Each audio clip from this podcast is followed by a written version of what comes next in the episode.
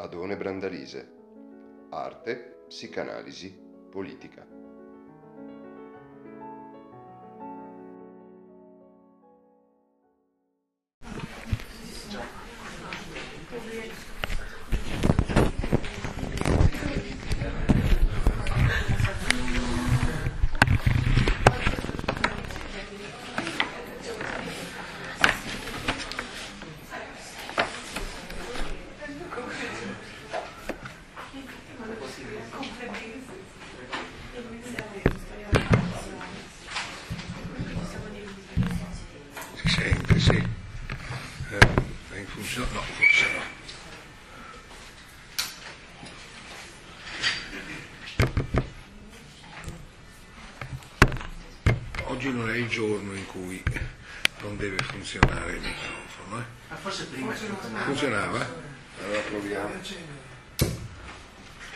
Dà segni di vita, dà segni di vita. Adesso? Sì, sì, va bene, sì. Ma io non sento molto bene quello che dico e non so se voi sentite quello che dico. Tra, tra l'altro, questa difficoltà di ordine essenzialmente materiale eh, mi si ca- caricava riflettendo, venendo qui, di significati simbolici. In realtà c'è un po' una certa temerarietà nel proporre un pezzo di corso, o per meglio dire un corso che richiede un pezzo che riguardi Lacan, perché devo dire che più o meno nella mia lunga carriera di docente ho verificato, e non soltanto quando mi occupavo io della sua presentazione, che una parte cospicua e dominante delle reazioni si schieravano tutto sommato lusingheramente sotto il segno di un giudizio così concepito. È molto interessante ma non ci si capisce niente. Eh, a volte anche con un'inversione della composizione, non ci si capisce niente ma è molto interessante, che è quella che ha determinato negli anni una mia intermittente ostinazione a riparlare di tanto in tanto di Lacan. Beh, eh, che cosa c'è che in qualche modo giustifica una simile resistenza? Io ho sempre pensato che dovessi innanzitutto prendere in considerazione una circostanza, il fatto che in molti casi parlavo io di Lacan e che conseguentemente forse alle rele vere o presunte complicazioni di Lacan potevano aggiungersi quelle che in qualche modo derivavano dalle motivazioni che io potevo avere ad occuparmene, che erano indubbiamente quelle di complicare Lacan con altri ordini di discorso, ai quali, al cui sviluppo mi sembrava Lacan fosse assolutamente necessario. Perché in genere Lacan produce motivazioni di tipo lacaniano quando non ne attivi altre di meramente suggestive, cioè ci se ne occupa quando si ha la sensazione che passando attraverso di esso si producano degli effetti che altrimenti non sarebbero approssimabili.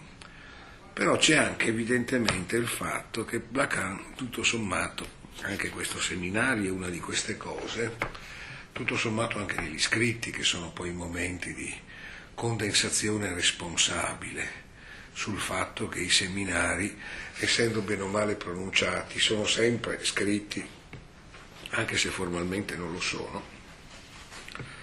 Lacan parla dei tizi che vanno ad ascoltarlo perché motivati da un rapporto con la psicanalisi che è in qualche modo un rapporto personale, in qualche modo per loro anche un rapporto necessario,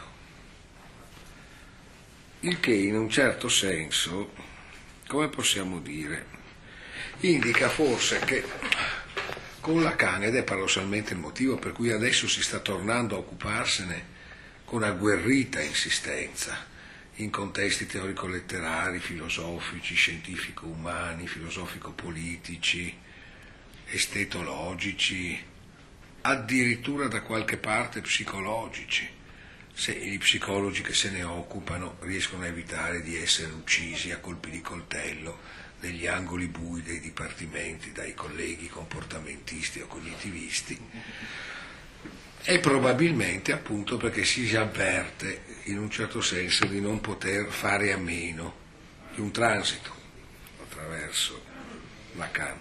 Però il fatto è che allora una scrittura, prendiamola così, perché così la troviamo, non è qui a parlarci, eh, né nessuno può supplire alla Can, e e neanche la caneggiare, che è cosa patetica, oltre che un po' blasfema. Dicevo, eh, il fatto è allora eh, che in un certo senso Lacan, la sua scrittura, finisce per pretendere che eh, il movimento con cui la sua assume non sia tanto quello di chi riporta a casa qualcosa, ma da chi in un certo senso accetta e vuole spaesarsi perché in questo spaesamento dovrebbe in un certo senso trovare un posto dove paradossalmente stare, essendo di più a casa propria. Insomma, se come Lacan ci dice spesso, dove parliamo noi non siamo e dove siamo in un certo senso non parliamo, in un certo senso incontrarsi con Lacan significa tentare di parlare in maniera tale da renderci evidente che dove parliamo non siamo e anche in un certo senso di riuscire in una qualche misura a stare dove siamo in rapporto col linguaggio. Solo che questo effettivamente crea, come possiamo dire, una una necessità diversa da quella con cui, anche parlando in termini di psicanalisi ad esempio, facciamo un lavoro di interpretazione o di affabulazione su dei testi, ma a volte anche su delle persone, per così dire. Cosa c'è in qualche modo che salta sempre con Lacan? Beh, in un certo senso la possibilità per il soggetto di sparire nel buio che c'è dietro l'occhio suo che guarda i suoi oggetti. E non appena questa condizione non è più garantita, è tutto un andirivieni in definitiva nel quale eh, ci si può trovare molto a disagio anche perché si è in qualche modo molto inesorabilmente con se stessi, effettivamente, e al di là delle immaginazioni. Beh, in un certo senso è un po' la cosa che già stiamo un po' vedendo con questo Amleto, no?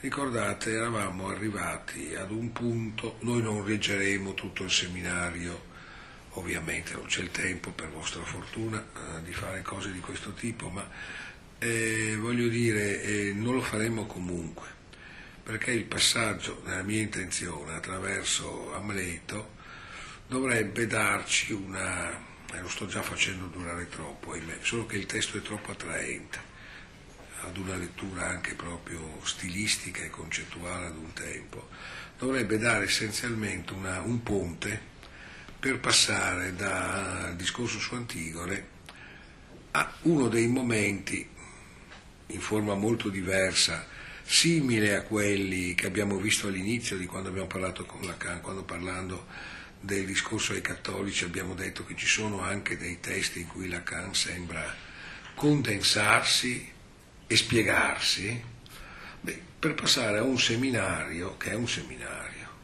in cui però tutto questo in un certo senso avviene. No? Un seminario abbastanza di svolta, non nel, non nel senso che la teoria di Lacan cambi, ma nel senso che cambia un po' l'apertura dell'otturatore che ci consente di guardarla. Insomma, eh, ne vediamo degli altri aspetti che non è che non ci fossero, ma che certo non erano messi in evidenza. Nel mio progetto c'era poi un ulteriore passaggio, devo dire anche molto interessante, a cui la settimana prossima, se resisto io e forse se resistete voi, si potrebbe almeno dire una parola, che è quello che si determina all'altezza del seminario 23. Uh, eh, il seminario sul Sant'Om, il seminario sul Sant'Uomo, che è un seminario che ha al suo centro una lettura di Joyce.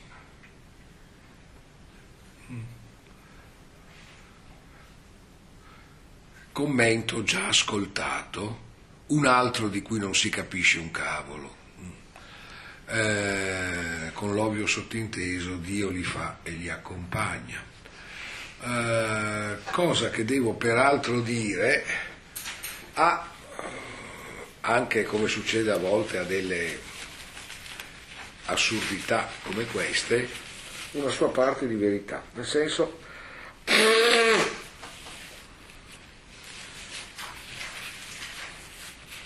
che Akane Joyce in un certo senso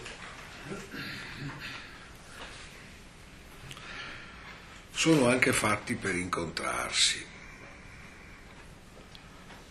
E tutto sommato fatti anche per incontrarsi all'altezza in cui i rapporti tra la psicanalisi e insomma quella cosa che eh, potremmo chiamare il disordine mentale, senza il quale, come possiamo dire con Freud, la psicanalisi non partiva, si incontrano in una forma in cui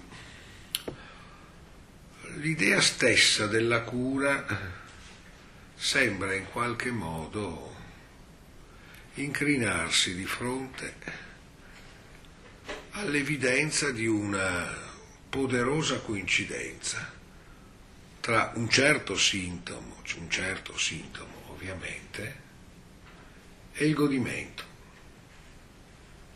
Mm. Insomma, eh, io ho preferito, forse sbagliando, però devo dire ci sarebbe rimasto molto poco tempo per utilizzare questa buona pratica iniziale, ho evitato di dare un bignami di teoria lacaniana iniziale, ci sarebbe voluto molto comunque. E in qualche modo ho pensato di lasciare emergere alcuni aspetti della teoria lacaniana dai lacerti di testi lacaniani che di volta in volta presentavamo. Di tanto in tanto penso sia comparso il termine godimento che corrisponde al francese jouissance e si è messo in un certo senso, credo abbastanza in, in evidenza, il fatto che in un certo senso il godimento in sé viene ad avere una sua caratteristica conseguenza destrutturante. Insomma, al, col puro godimento Beh, non si diviene anche perché, posso dire, forse forzando qui Lacan, il godimento del godimento sta essenzialmente nel non essere chiamati a niente. C'è un incredibile godimento nel non dover essere costretti a far nulla. E c'è indubbiamente anche la clinica contemporanea, quanto verifico con gli amici che invece sono psicanalisti, ci propone più o meno mondialmente è la somministrazione di un gigantesco godimento di massa consistente nel non diventare soggetto. Diciamo un grande godimento di massa nel evitare che ci sia inconscio. Che insomma una di quelle cose di cui si occupa in maniera molto acuta, brillante e, merito suo, fortemente comunicativa, l'amico Recalcati, che nel corso di questi ultimi anni ha molto insistito su questo aspetto dell'eredità lacaniana, che in un certo senso è molto sviluppato in tutta la corrente Miller del lacanismo contemporaneo negli ultimi anni, insomma la grande crisi mondiale vista in qualche modo sotto il segno del ormai mancato funzionamento del nome del padre, ovvero sia sul mancato funzionamento, o per meglio dire sul disinnesco dei meccanismi che lo garantivano, dicevo sul mancato funzionamento del sistema di limiti che attraverso il rinvio del godimento consente costru- la costruzione delle condizioni del piacere, ovvero sia l'inceppamento di quel meccanismo che porta alla soggettivazione,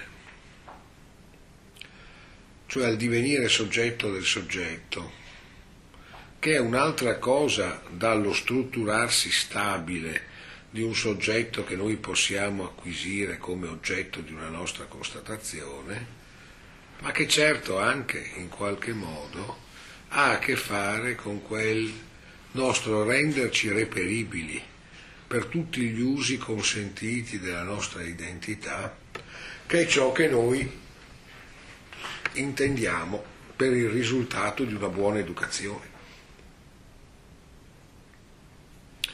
insomma quella circostanza per cui anche gli psicanalisti notano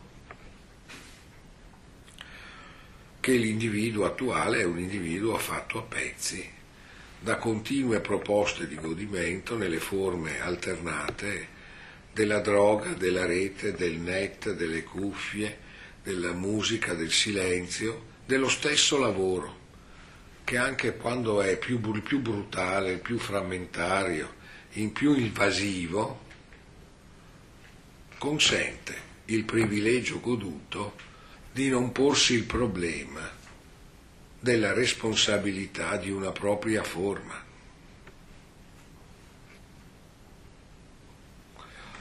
Insomma, il godimento visto in questo caso come un gigantesco ciuccio che viene infilato in bocca e in un certo senso consente all'infante di continuare a non crescere mai, di diventare vecchio, certo, di votare più che mai alle elezioni o anche ai referendum in rete, ma di diventare in qualche modo soggetto sempre di meno.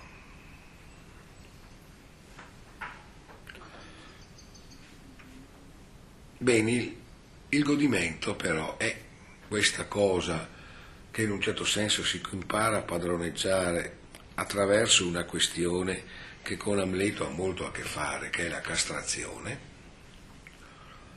ma è anche qualcosa che Lacan andando avanti metterà in evidenza, è qualcosa che c'entra sempre attivamente nell'operare quelle misure che di fatto ne contengono l'espansione immediata. Insomma, per rinviare il godimento bisogna che l'operazione con cui si rinvia il godimento contenga in sé un certo godimento.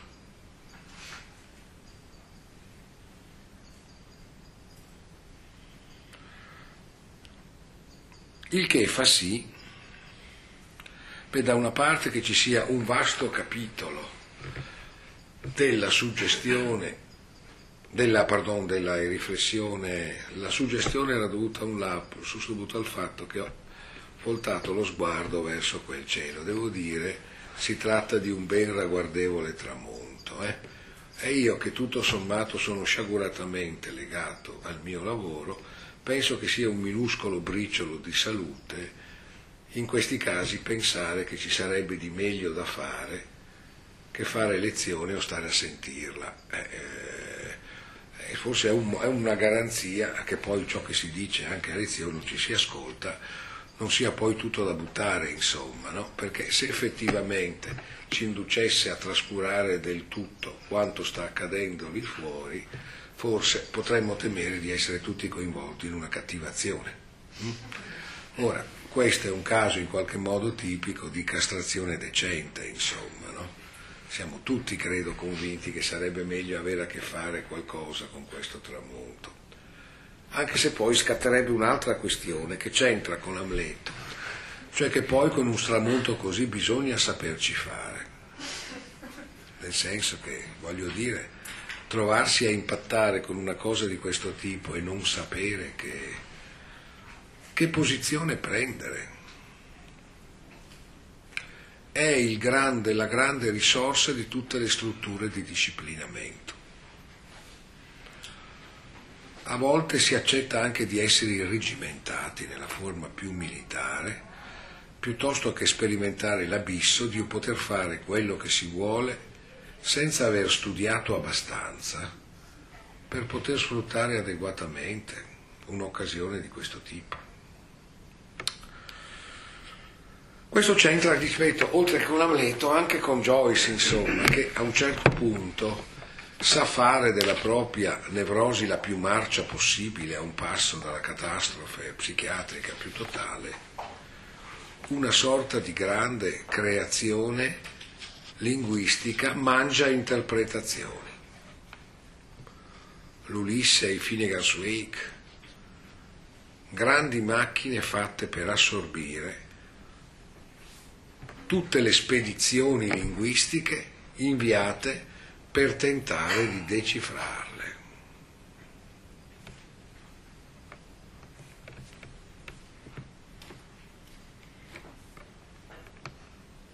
e quindi qualcosa che rimescola delle carte. Ah sì, dimenticavo, grazie al tramonto che, che mi aveva portato a produrre un lapsus parlando di suggestione, eh, appunto, dicevo della riflessione di Lacan sulla scrittura orientale, perché vi è una parte di Lacan alla quale abbiamo anche recentemente dedicato un convegno milanese abbastanza riuscito, ma sulla quale si potrebbe lavorare molto di più, su Lacan la Cina e il Giappone.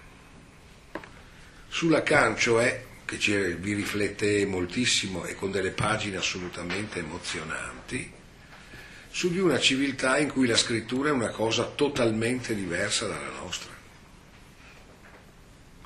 Di una società in cui non si incide ma si dipinge e in cui in un certo senso la lettera, a suo modo, non essendoci in realtà nella forma con cui la conosciamo noi, finisce per esserci in un certo senso, in un modo anche più radicale.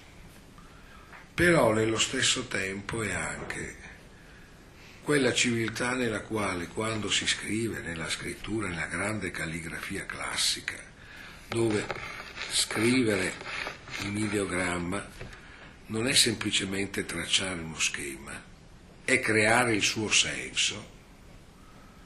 Si lavorava, come sapete, un tempo con uno spiedo, per così dire, uno stilo che, sol, sol, che solcava una base di sabbia. Una volta che si era disegnato, mettendoci anche tantissimo tempo, o pochissimo, ma con un'elaborazione molto complessa, sempre ideativamente complessa,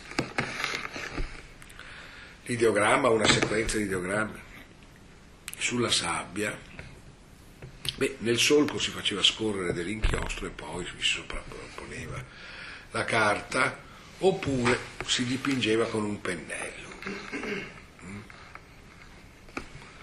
C'è una bellissima scena in un film di un regista coreano, si chiama Kim Ki-duk, che ha avuto anche una certa divulgazione da noi, forse qualcuno ne ha visto qualcosa che si intitola Autunno, inverno, primavera, estate e poi di nuovo autunno, inverno e primavera. Qui c'è una bellissima scena in cui un monaco sulla, sullo zatterone su cui sta in un, in un uh, lago che noi chiameremmo alpino, ovviamente le Alpi non ci sono, ma altre montagne, coreano, scrive su di una vasta spianata in legno una sequela di frasi con ideogrammi utilizzando la coda di un gatto assolutamente vivo e un po' perplesso del fatto che la sua coda venga intinta in un mastello di, eh, di, di vernice e utilizzata per vergare con grande perizia calligrafica tutto questo sulla tele, sulla, sul pavimento. Insomma è una scena di quasi sevizia di un povero animale, però ispirata anche a una certa simpatia per lo stesso, che cinematograficamente ha credo soltanto un corrispettivo giocoso, quello in, uh, in Gatto Nero, Gatto Bianco di Costurizza, dove un capo mafioso finito in una gigantesca puzza di merda utilizza il collo bianco di una papera per pulirsi sostanzialmente. Devo dire che anche quella è una, è una, non so se l'abbiate visto quel film di molti anni fa, devo dire, è un film che vale la pena effettivamente di essere visto. Bene, per cui dicevo, eh, la sequenza sarebbe stata questa.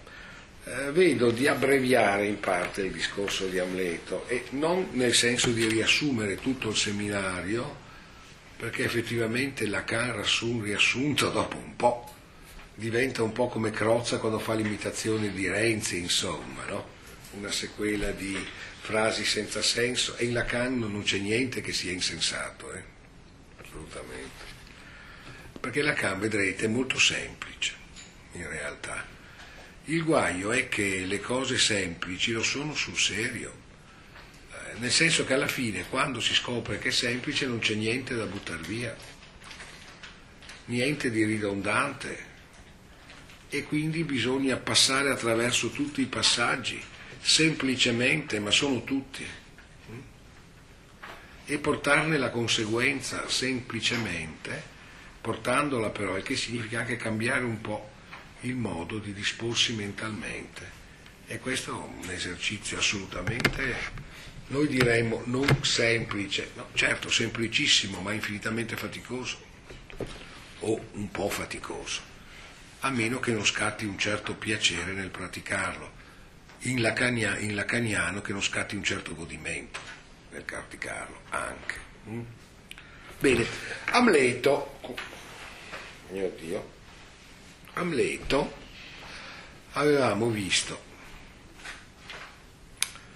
non riesce a compiere ciò che deve compiere per qualcosa che non si può risolvere rapidamente dicendo che non può far lui quello che ha fatto il porcone di suo zio, visto che quello che ha fatto suo zio lo voleva fare lui e che conseguentemente c'è come un'esitazione nel punire qualcun altro per qualcosa che lui stesso avrebbe voluto fare. Perché in realtà il problema di Amleto, che pure ha a disposizione tutto ciò che gli serve per sapere quello che deve fare e anche tutto quello che gli serve per farlo, ha un problema che potremmo definire preliminare, che lo porta a proporci uno di quei vertici della poesia e del dramma mondiale che è, come vi ricorderete, il monologo To be or not to be. Perché Amleto, dice Lacan, è totalmente incerto sul proprio essere.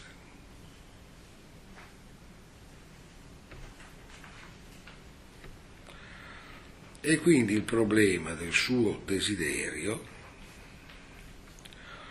è esattamente qualcosa che deve essere riportata al problema di questo non esserci di Amleto, o non esserci abbastanza, o per meglio dire di questo non esserci, senza poter scegliere per il non essere. Perché come abbiamo visto, quando si è sospesi in questo caso tra essere e non essere, lo si è nelle panie dell'essere. dal groviglio della vita al fondo non ci si spagna, anche se ci si sta col dubbio che sarebbe meglio non esserci entrati mai. Mm? Insomma, la Geworfenheit di cui parlava Heidegger, no? la gettatezza, insomma qui ci siamo, ci siamo caduti dentro e dal momento in cui cominciamo a, a riflettere ci siamo già, dal momento in cui cominciamo a parlare ci siamo già. È una situazione che ad esempio era quella di partenza di un grandissimo testo del Seicento, il quasi intraducibile dallo spagnolo Criticon di Baltasar Gracian, una delle menti più vertiginose della letteratura e del pensiero europeo, che Lacan conosceva molto bene a suo modo, o meglio, conosceva molto bene attraverso un tentativo di traduzione che era stato a suo tempo realizzato da Amelot de Lucet e che, e che tiene molto presente sostanzialmente, che tiene molto presente. Anche perché il criticon è uno di quei percorsi in cui le guide, quanto più servirebbero, tanto più si liquefano, perché una guida, quanto più serve, tanto più deve evidentemente mettere colui che guida nella condizione di far da solo. E all'inizio del criticon, come si sa, vi sono i due protagonisti, Critilo e Andregno, che si ritrovano su una spiaggia, senza nulla, perché la condizione dell'uomo sarebbe essenzialmente quella di essere buttato sulla spiaggia della terra con l'unica possibilità di avere un linguaggio per commentare la cosa. Nient'altro che questo.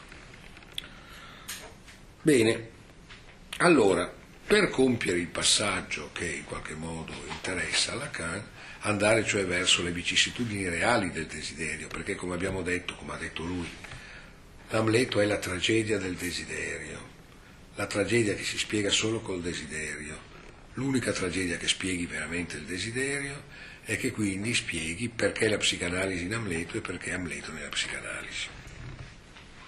Ricordate? Che a quell'altezza eh, Lacan si è lasciato andare a un'affermazione di quelle che piacciono, come possiamo dire, ai desiderosi di avere qualcosa di comprensibile da usare per costruirci sopra strumenti interpretativi e magari anche forme ideologiche.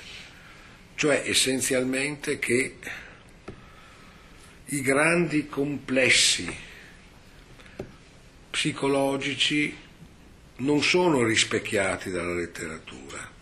La letteratura li produce ed è importante per questo. Produce forme, diciamo così, di vita, produce i telai di senso in cui noi siamo collocati. Sotto questo profilo è una cosa terribilmente anche seria, anche politicamente seria.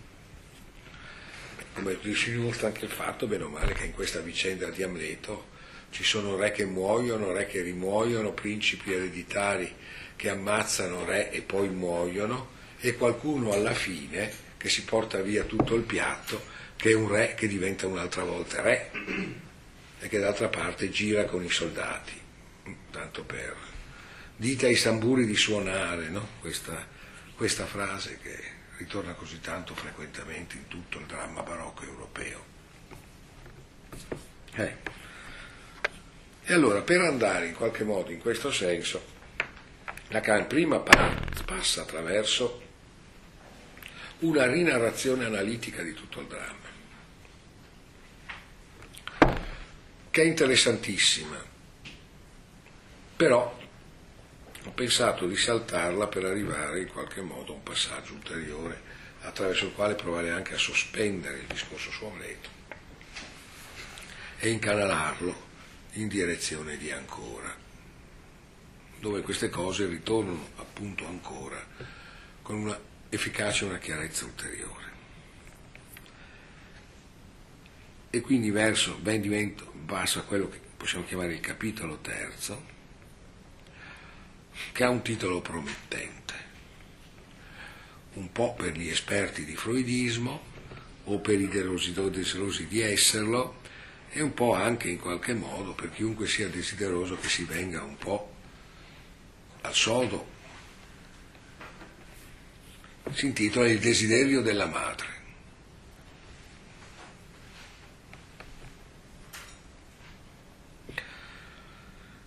Beh, insomma, da tutto ciò che stiamo andando dicendoci, sappiamo che comunque c'è Amleto e c'è Gertrude, no? La madre e che indubbiamente c'è un forte interesse di Amleto per la madre, più o meno confessato, più o meno percepito, che come sappiamo quando la madre delude così clamorosamente si riversa addirittura per continuità sessuale sulla povera Ofelia,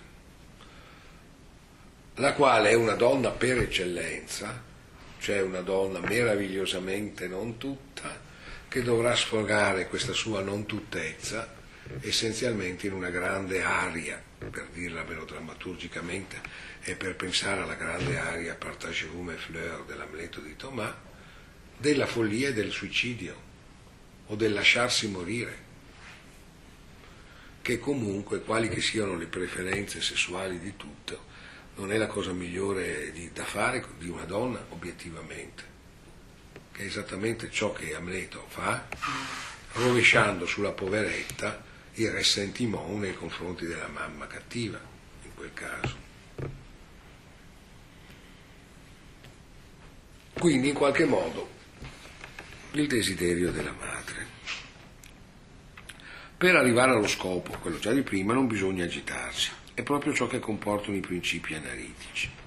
Forse alcuni di voi, penso che non ce ne siano molti di questo tipo, credono che siamo lontani dalla clinica cioè credono, dice subito dopo, non è vero, ci siamo in pieno, credono che si sia molto lontano dalla psicanalisi come qualcosa che bene o male si sbatte con dei tizi, con dei disagi e delle difficoltà.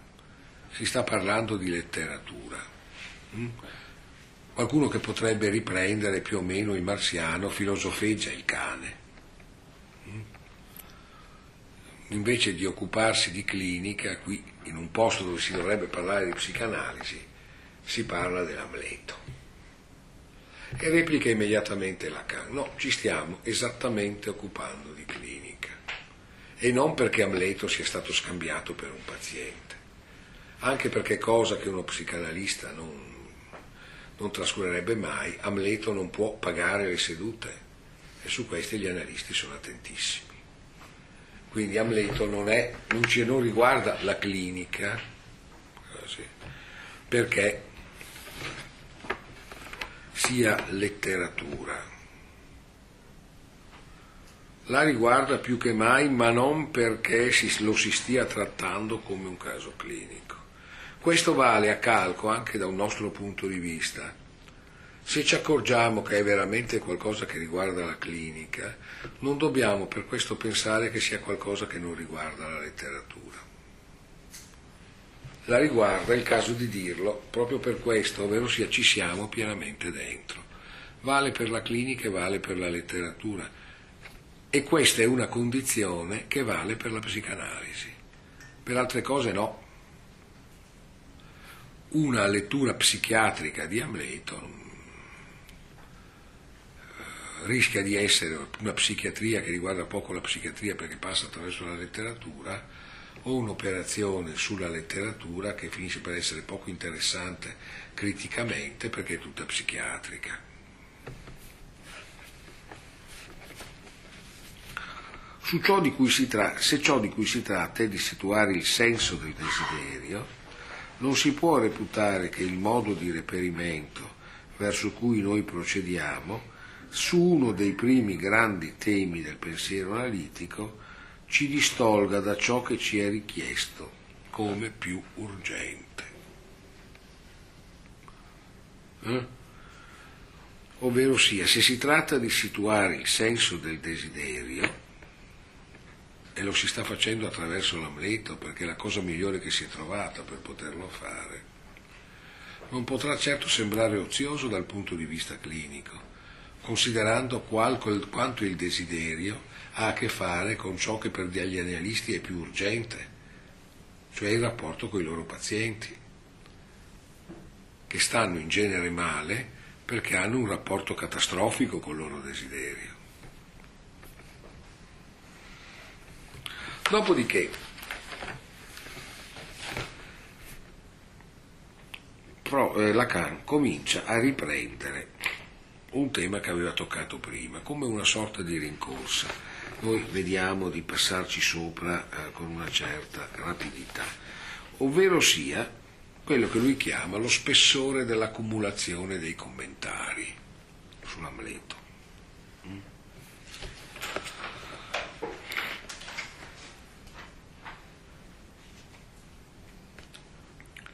Integra il capitolo di queste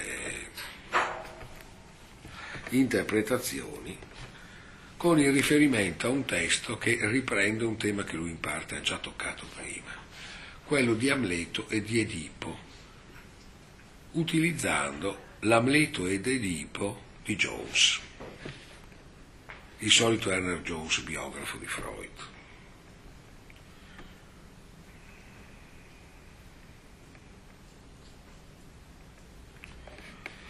Che è però una revisione di posizioni prese precedentemente da Jones.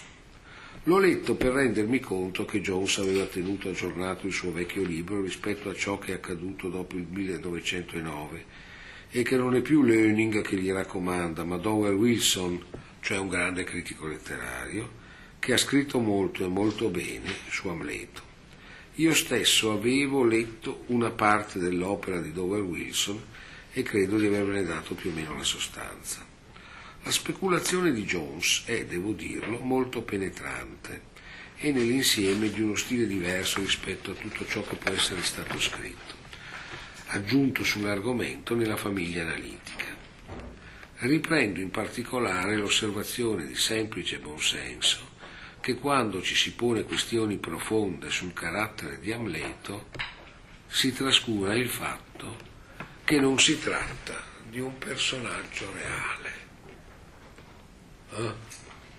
Questo era un problema, ricordate, probabilmente se avete letto quei testi, che Freud stesso suscitava in margine a una delle sue irruzioni più importanti in ambito letterario, ovvero sia il saggio das Unheimliche, quello che noi traduciamo il perturbante. Come dire, se a un certo punto ci sembra che interpretati come caso clinico alcuni personaggi della letteratura non si spieghino abbastanza, beh, forse bisognerà ricordarsi che sono dei personaggi della letteratura e che conseguentemente quelle che ci possono sembrare delle incongruenze psicologiche beh, possono essere determinate da movimenti dell'immaginazione letteraria o particolarmente geniali o particolarmente inesperti.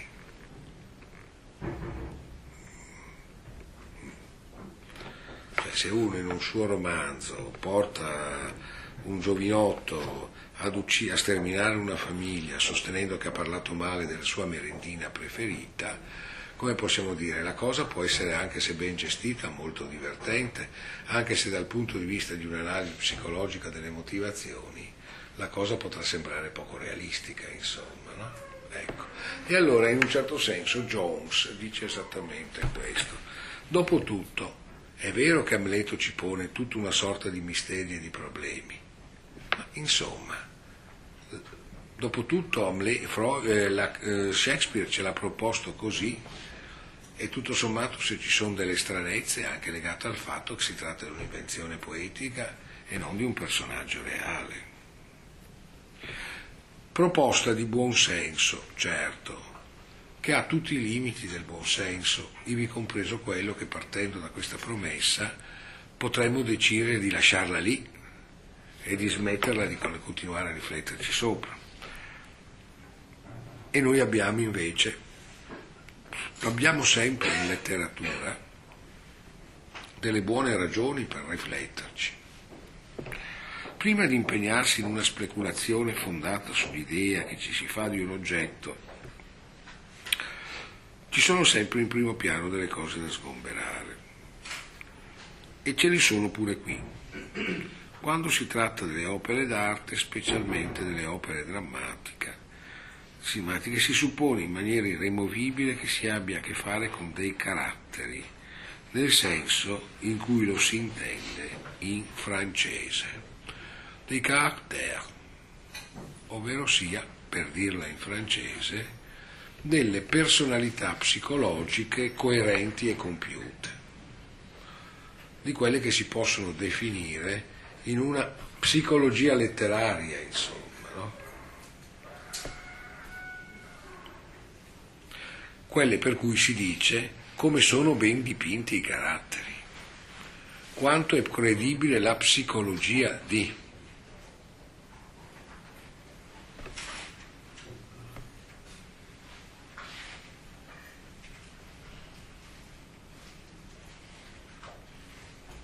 viene alla mente certe battute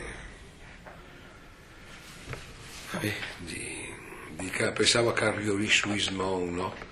Avete presente il grande autore di Arebour, eh, dove sarcasticamente parlando della letteratura francese del suo tempo, fine Ottocento, dice ma ormai nei romanzi c'è il marchese tale che tenta di convincere la baronessa tale a fare certe cose con lui eh, cederà, non cederà, tutto lì e la chiamano psicologia, i caratteri, no? Mm. Dei caratteri, cioè dei profili di cui supponiamo che proprio l'autore possieda tutto lo spessore, cioè che l'autore ne conosca così tanto da farci ripensare come delle persone in carne ed ossa si ritiene che egli ci commuova con la trasmissione dei caratteri di questo carattere e che con questa segnalazione ci introduca una realtà che sarebbe al di là di ciò che c'è dato nell'opera d'arte. Ebbene, insisto su questa parte perché pone una questione importante no? sul modo di leggere i testi.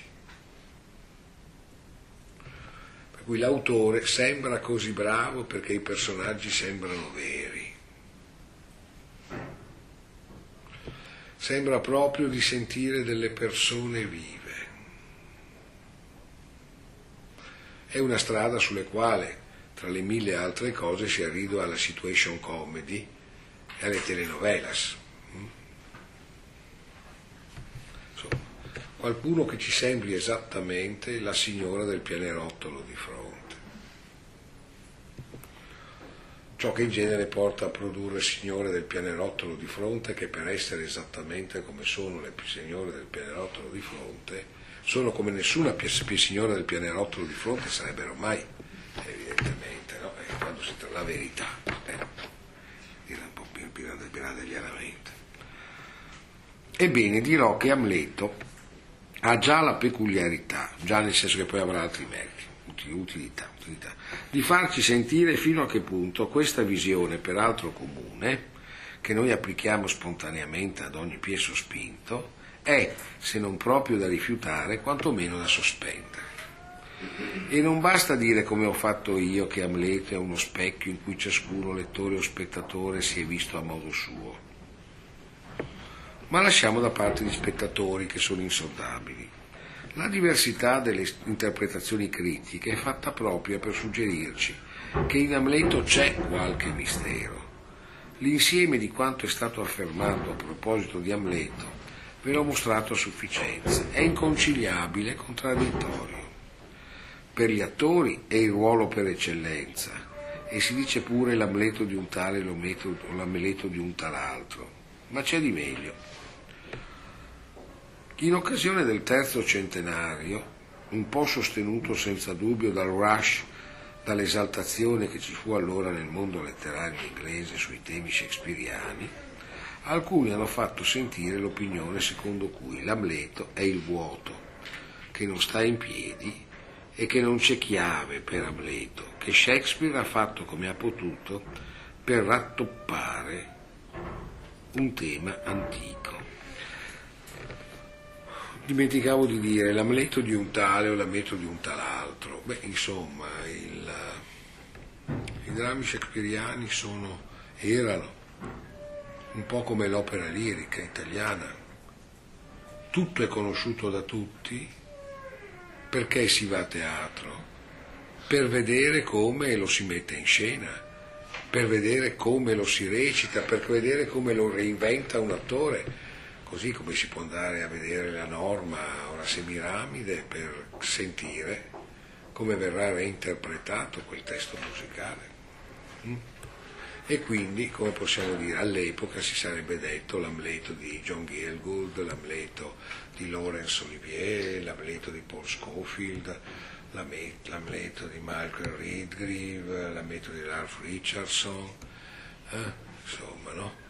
Gli Amleti, i grandi sir della, letteratura, del teatro inglese dell'epoca, che si costruiscono ciascuno un proprio Amleto rispettando il testo che è sempre lo stesso, semplicemente giocandosi un respiro diverso della dizione, un po' proprio come avviene per i cantanti. Eh? Si sapeva già che un Amleto attribuito a Kidd hm, era stato rappresentato una dozzina di anni prima di quell'autunno 1601 e, salto alcune parti, è stato enunciato da Grill Parzer,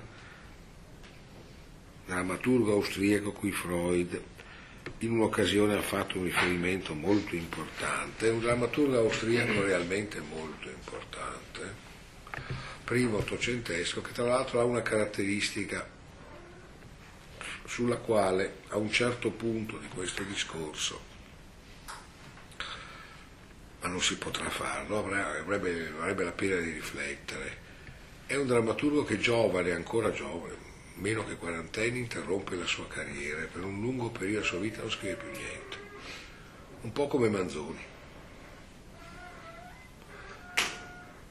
Ed è tra le altre cose l'autore di un grande dramma di ambientazione barocco tardo rinascimentale, più o meno molto simile a sotto questo profilo ai drammi, ai drammi shakespeariani, ben inteso reinventato due secoli dopo, che si intitola Ein Bruderswist in Marburg, un dissidio tra i fratelli di Asburgo, che tra l'altro è un dramma al centro del quale la melanconica volontà di non agire gioca un ruolo assolutamente protagonistica è autore anche di altri famosi drammi, tra i quali uno il cui titolo, che qui potrebbe centrare, Ve Wenderlucht, Guai a chi mente. Restò per molto tempo uno dei suoi più famosi. E Freud effettivamente di tanto in tanto se ne occupa. Che la ragione stessa di Amleto era la sua impenetrabilità, opinione molto singolare in quanto è rigorosamente anti-aristotelica, considerato che la spiegazione anti-aristotelica dell'effetto della commedia e della tragedia si fonde sul carattere homoios dell'eroe rispetto a noi. Che tutto questo abbia potuto essere affermato di, a proposito di Amleto ha certamente il suo valore segue, e questo è un particolare interessante perché ovviamente Grill Parzer dice una cosa che in realtà Freud, eh, Lacan stesso riutilizzerà poi per andare avanti, che Amleto è esso stesso la sua impenetrabilità.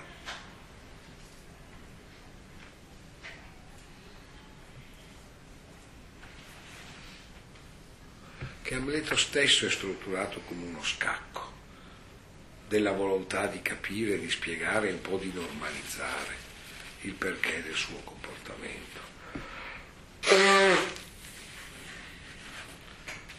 Una macchina fatta per deludere la pretesa di sapere. Quindi certo anti-aristotelica. C'è tutta una grande vocazione anti-aristotelica nell'estetica otto-novecentesca ci sarà anche un saggio di uno dei molti eteronimi di Pessoa su di un'estetica, una possibile estetica non aristotelica.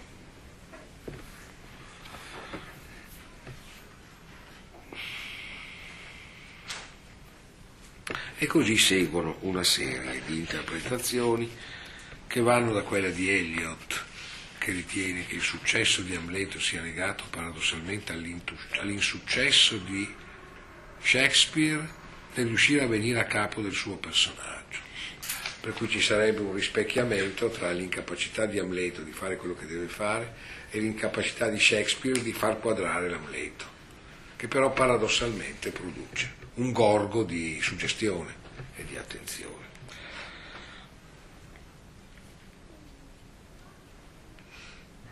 E così una serie di, eh, di riferimenti che adesso guardiamo molto rapidamente perché limitando quindi il eh, commento perché eh, dobbiamo arrivare a una fase ulteriore. Lacan insiste ovviamente sia sul giudizio di Eliot, sia su quello di Baumgart, sia su sottolineature di Jones, e Jones che ha cominciato col dirci che non dobbiamo lasciarsi trascinare a parlare di un Amleto come di un personaggio reale e che al di là dobbiamo trovarvi Shakespeare, non manca di slittare gli stesso verso qualcosa che più o meno si esprime così. Non, cugius, non cugiudi, conosco giudizio più autentico di questo in tutta la letteratura sul, poema, sul problema. In un altro punto lo stesso Jones ci dirà che il poeta, l'eroe e l'uditorio sono profondamente commossi da sentimenti che li colpiscono a loro insaputa. Ecco. Qui la grandezza dell'Amleto sarebbe il fatto che sia i personaggi in scena sia chi li guarda è colpito da emozioni che hanno a che fare con l'inconscio. Si è emozionati e non si sa perché. Qui la tesi di Jones avrebbe ovviamente a suo vantaggio l'episodio caro a Carl Schmitt degli attori che recitano il dramma della distruzione di Troia quando Amleto si trova a chiedersi, io piango perché sento parlare delle disgrazie di Ecuba, ma perché, perché cos'è per me Ecuba? Forse neanche esistita. E che com'è, che com'è che io piango per Ecuba? E non sto facendo giustizia di mio padre l'omicidio di mio padre. Amleto sarebbe in qualche modo il prototipo dello stesso autore, attore, dello stesso spettatore che guardando Amleto si commuove. Ma perché si commuove? Beh, per qualcosa di inconscio, perché Amleto inconsciamente vivrebbe attraverso la sofferenza di Ecuba, la sofferenza che non riesce a dirsi che non è la sofferenza del padre per la morte del padre, è la sua sofferenza. E gli spettatori, contemplando Amleto, sentirebbero, vivrebbero una loro sofferenza inconscia, sofferenza di cose che non sanno. Così come Amleto soffre di cose che non sa. Sono una macchina in cui l'inconscio viene fatto lavorare sul serio.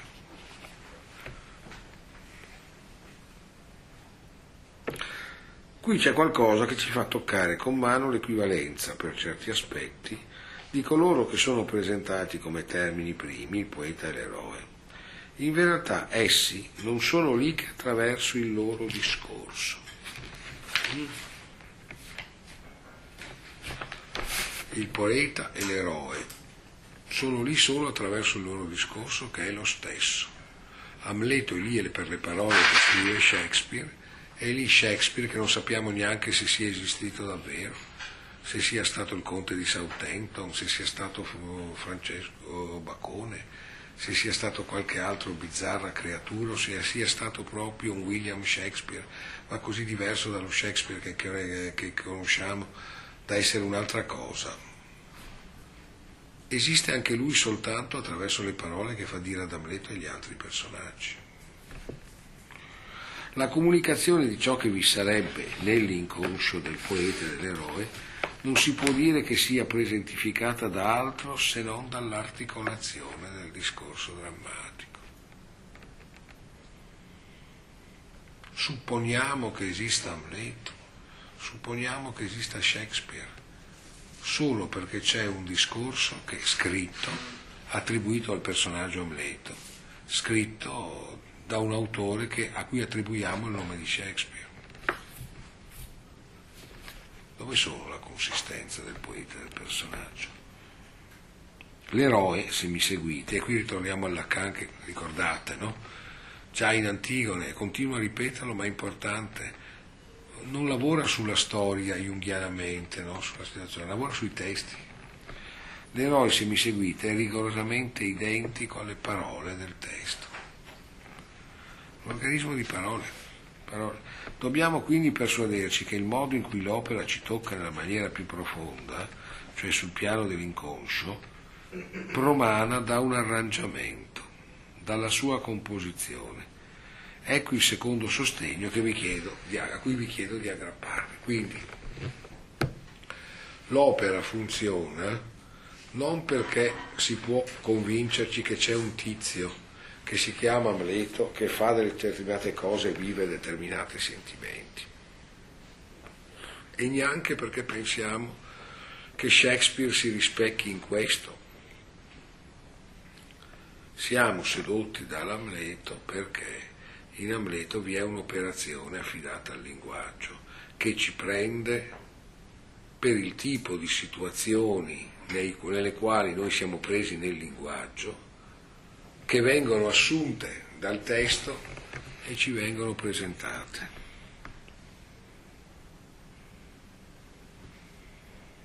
Anzi, in un certo senso che ci vengono prodotte perché noi ci si stia dentro. È dello stesso ordine di quell'aspetto che si sottrae a tutto ciò che possiamo dire della consistenza di Amleto, che a questo riguardo è l'opera esemplare. L'effetto di Amleto su di noi, discorso sugli effetti, appunto, non è dovuto alla presenza di qualcosa che supporterebbe realmente un inconscio di fronte a noi. Non abbiamo a che fare con l'inconscio del poeta, anche se nella sua opera alcune tracce non premeditate, elementi di lapsus, elementi simbolici suoi non percepiti, testimoniano della sua presenza.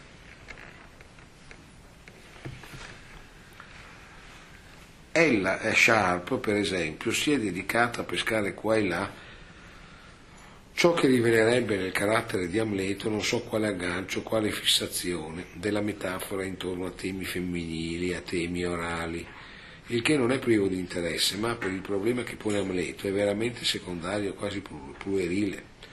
Cercare nelle opere qualche traccia che informi sull'autore non è analizzare la portata dell'opera in quanto tale.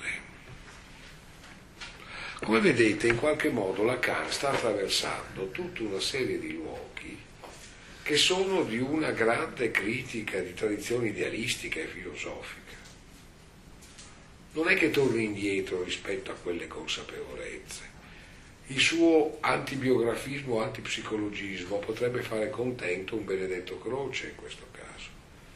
Solo che Lacan lo fa in una prospettiva molto diversa da quella di consolidare gioiosamente o comunque economicamente l'impenetrabilità del bello estetico. Lo fa in un'altra prospettiva, che è quella per cui è essenzialmente l'analisi di un'opera complessivamente che va fatta intesa come ciò che nel linguaggio produce tutto il suo effetto e che quindi riguarda il modo in cui gli esseri umani si strutturano nel linguaggio. Li tocca lì, a quell'altezza.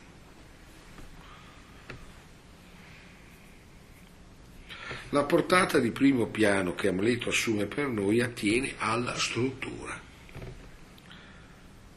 equivalente a quella di Edipo. Allora c'è una struttura del dispositivo Amleto che è equivalente, cioè non identica né sovrapponibile, ma che ha la stessa portata, la stessa importanza di quella di Edipo e che quindi è importante per la psicanalisi quanto lo è quella di Edipo. Se volete Edipo, che volete dire, è importante per me che sono Lacan quanto era importante Edipo per Freud, potete anche dirlo così, anche se non è che aiuti molto.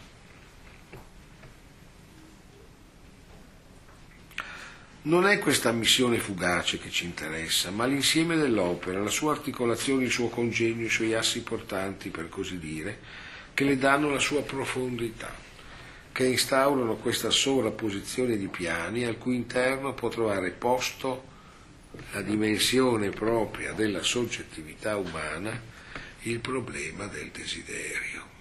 Allora, tutto il mistero che c'è in Amleto serve a far sì che al fondo in quest'opera ciò che avviene è una evidenziazione attraverso una sua alterazione del meccanismo del desiderio.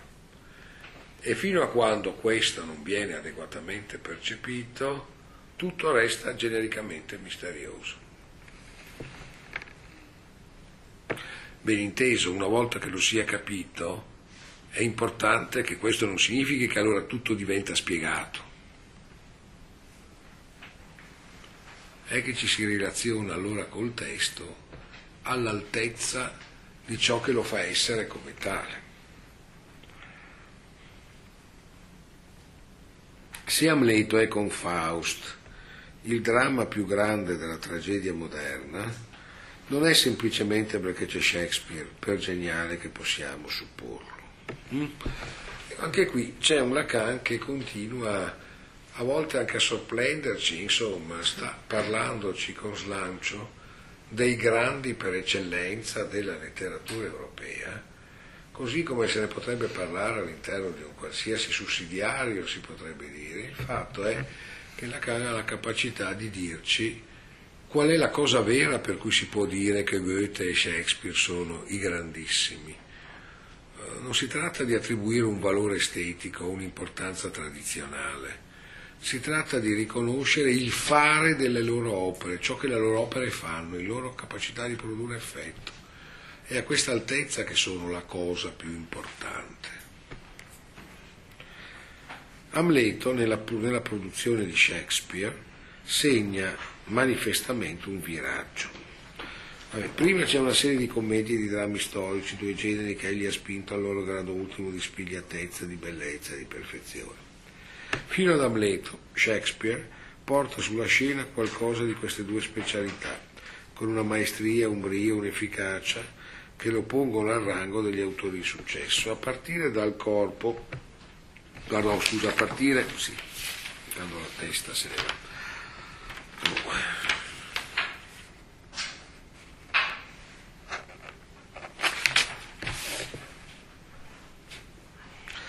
A partire da Amleto il cielo cambia e ci imbattiamo in due cose che al di là di ogni limite, al di là, al di, là di ogni limite, che non sono più dello stesso ordine, che non hanno più nulla a che fare con alcuna specie di canone. Dopo Amleto c'è Relier e tante altre cose fino a sfociare nella tempesta. È lo Shakespeare gioiello della storia umana che apre una dimensione nuova sull'uomo. Eh, eh, l'approfondimento del mestiere d'autore non basta spiegare questa svolta. Quindi è certamente accaduto qualcosa nella vita di Shakespeare intorno alla concezione di Amleto. Cosa possiamo dirne se non che si tratta della morte di suo padre, si possono supporre ancora altri avvenimenti che hanno ampliato la sua esperienza vissuta.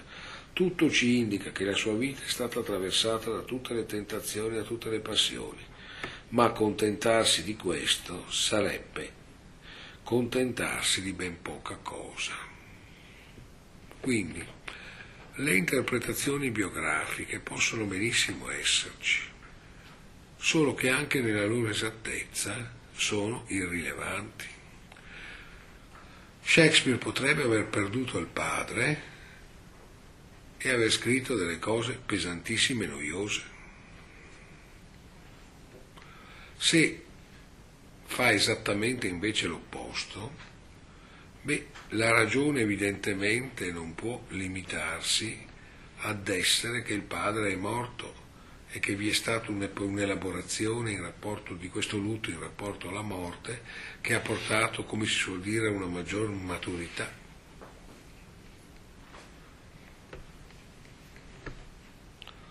Amleto è senza dubbio il dramma che più di tutti si presenta come un enigma, ma non ogni dramma che fa problemi è per questo un buon dramma. In un cattivo dramma c'è talvolta un inconscio altrettanto presente, ancora più presente che in un buon dramma. Se siamo commossi da un lavoro teatrale non è per la quantità di sforzo che esso rappresenta, né per ciò che a sua insaputa un autore vi lascia passare. È, lo ripeto, a motivo del posto da prendere che essa offre a ciò che di problematico nasconde in noi il nostro rapporto con il nostro proprio desiderio. Mm. Se è una macchina che consente di collocare nelle posizioni che essa dà a nostra disposizione i termini del rapporto che noi abbiamo col nostro desiderio, che è una cosa, anticipo, diversa ovviamente da una nostra generica identificazione della situazione del dramma con situazioni in cui noi siamo. Si tratta di collocare la dinamica del nostro desiderio e quindi non tanto di dirci che sta succedendo quello che succede a noi, ma di scoprire cosa sta succedendo a noi attraverso la lettura di ciò che sta succedendo lì.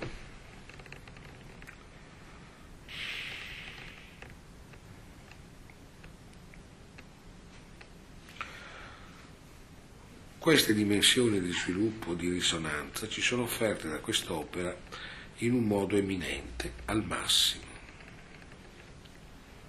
Il dramma personale di Shakespeare si crede d'altronde di conoscerlo, ma esso si sottrae.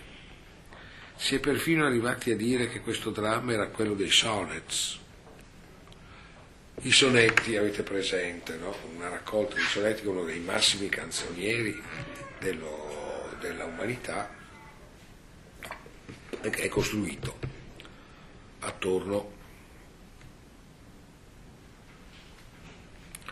al tema della relazione amorosa ed essendo la relazione amorosa in questione una relazione costantemente omofila, si è potuto essenzialmente sostenere che allora il problema era in qualche modo un problema analogo a quello che avrebbe rappresentato il segreto dei sonetti.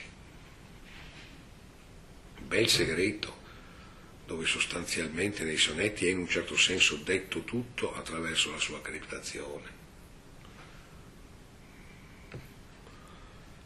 E nello stesso tempo è palesemente evidente nei sonetti, sarebbe interessante analizzarlo, che il problema non è un cruciverba per un po' esporre, un po' nascondere l'omosessualità, ma è qualcosa che riguarda anche lì il meccanismo del desiderio e la forma della relazione amorosa, che è una cosa che va molto al di là di ogni cretineria sulle possibili forme di utilizzo degli organi genitali di qualcuno in una qualche relazione che vada dietro a ciò che c'è scritto.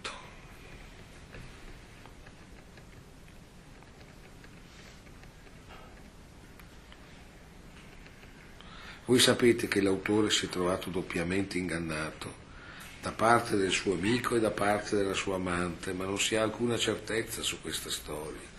Non si ha che la testimonianza dei sonnets singolarmente lavorata. Lasciamo dunque ciò che può esserci dietro Amleto, ciò che possiamo immaginare a questo proposito. Occupiamoci della composizione di Amleto. Questa composizione l'autore è arrivato a spingere a quell'alto livello di maturità, a quella singolare perfezione che distingue Amleto da tutti i pre-Amleto che abbiamo potuto scoprire con la nostra filologia. Ed è questo che deve essere oggetto della nostra riflessione. Che ci sia il dramma di Shakespeare dietro Amleto è secondario rispetto a ciò che compone la struttura dell'Amleto. È questa struttura che risponde dell'effetto di Amleto. E questo tanto più che Amleto stesso, come si esprimono metaforicamente gli autori, è un personaggio del quale non è solo a motivo della nostra ignoranza che non conosciamo le profondità, è un personaggio costruito dal posto vuoto per situare la nostra ignoranza. Struttura. Beh, ancora con due o tre minuti perché sono arrivato come.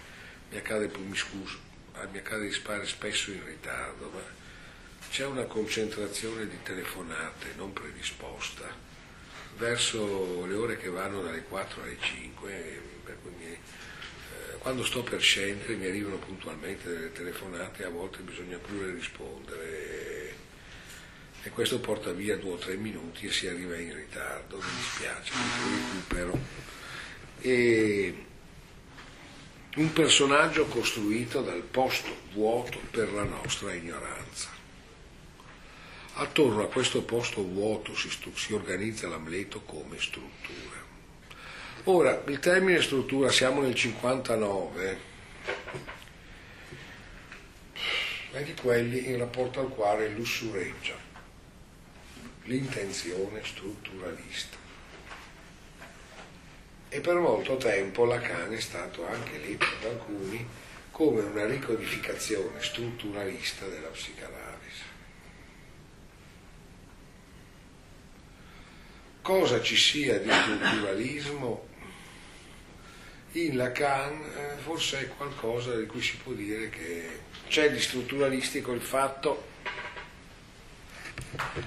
che in più modi si è pensato nella struttura qualcosa che facesse a quell'epoca da taglia fuori nei confronti di tutta una serie di ipostasi interpretative. Struttura voleva dire non storicismo, non soggettivismo, non idealismo, non spiritualismo. E una serie di gesti concepiti scientificamente in questo senso. Diventavano in qualche modo corpo di uno strutturalismo, la cui consistenza forse è stata molto meno corposa di quanto non sia stata l'importanza di ciò che si coglieva attraverso il suo il suo essere vagheggiato in qualche modo. La struttura qui vuol dire che, che c'è esattamente una organizzazione linguistica che fa di Amleto Amleto e che questo può anche essere ricondotto a degli schemi che non sono però da interpretare come una neometafisica che sia per così dire l'armatura di una cosa.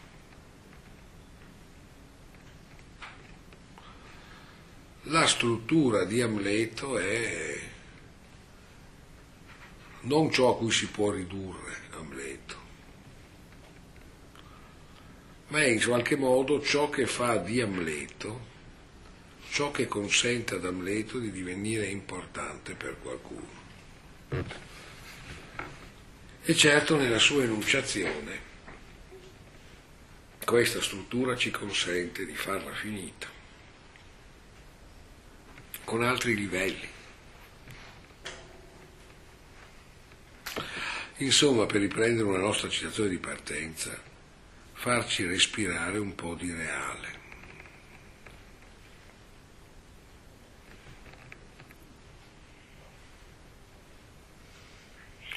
Un'ignoranza, quella attorno a cui è costruito il suo posto vuoto, Un'ignoranza situata non è qualcosa di puramente negativo, una, situ- una ignoranza collocata in una precisa posizione. Un'ignoranza situata non è altro che la presentificazione dell'inconscio. Ecco ciò che dà ad Amleto la sua portata alla, e la sua forza, la capacità di creare un posto per l'inconscio. Ma un posto per l'inconscio sarà un posto vuoto, se no che inconscio è? Allora avremo un'opera teatrale che funziona attorno al centro motore rappresentato da un posto vuoto che è il posto dove si ritrova ovviamente come vuoto l'inconscio, che è una cosa che è palesemente, in quanto inconscio, dal punto di vista di una descrizione, non c'è. Va bene.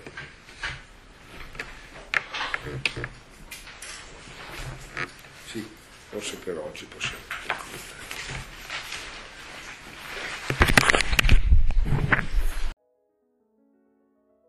Ti è piaciuta questa puntata?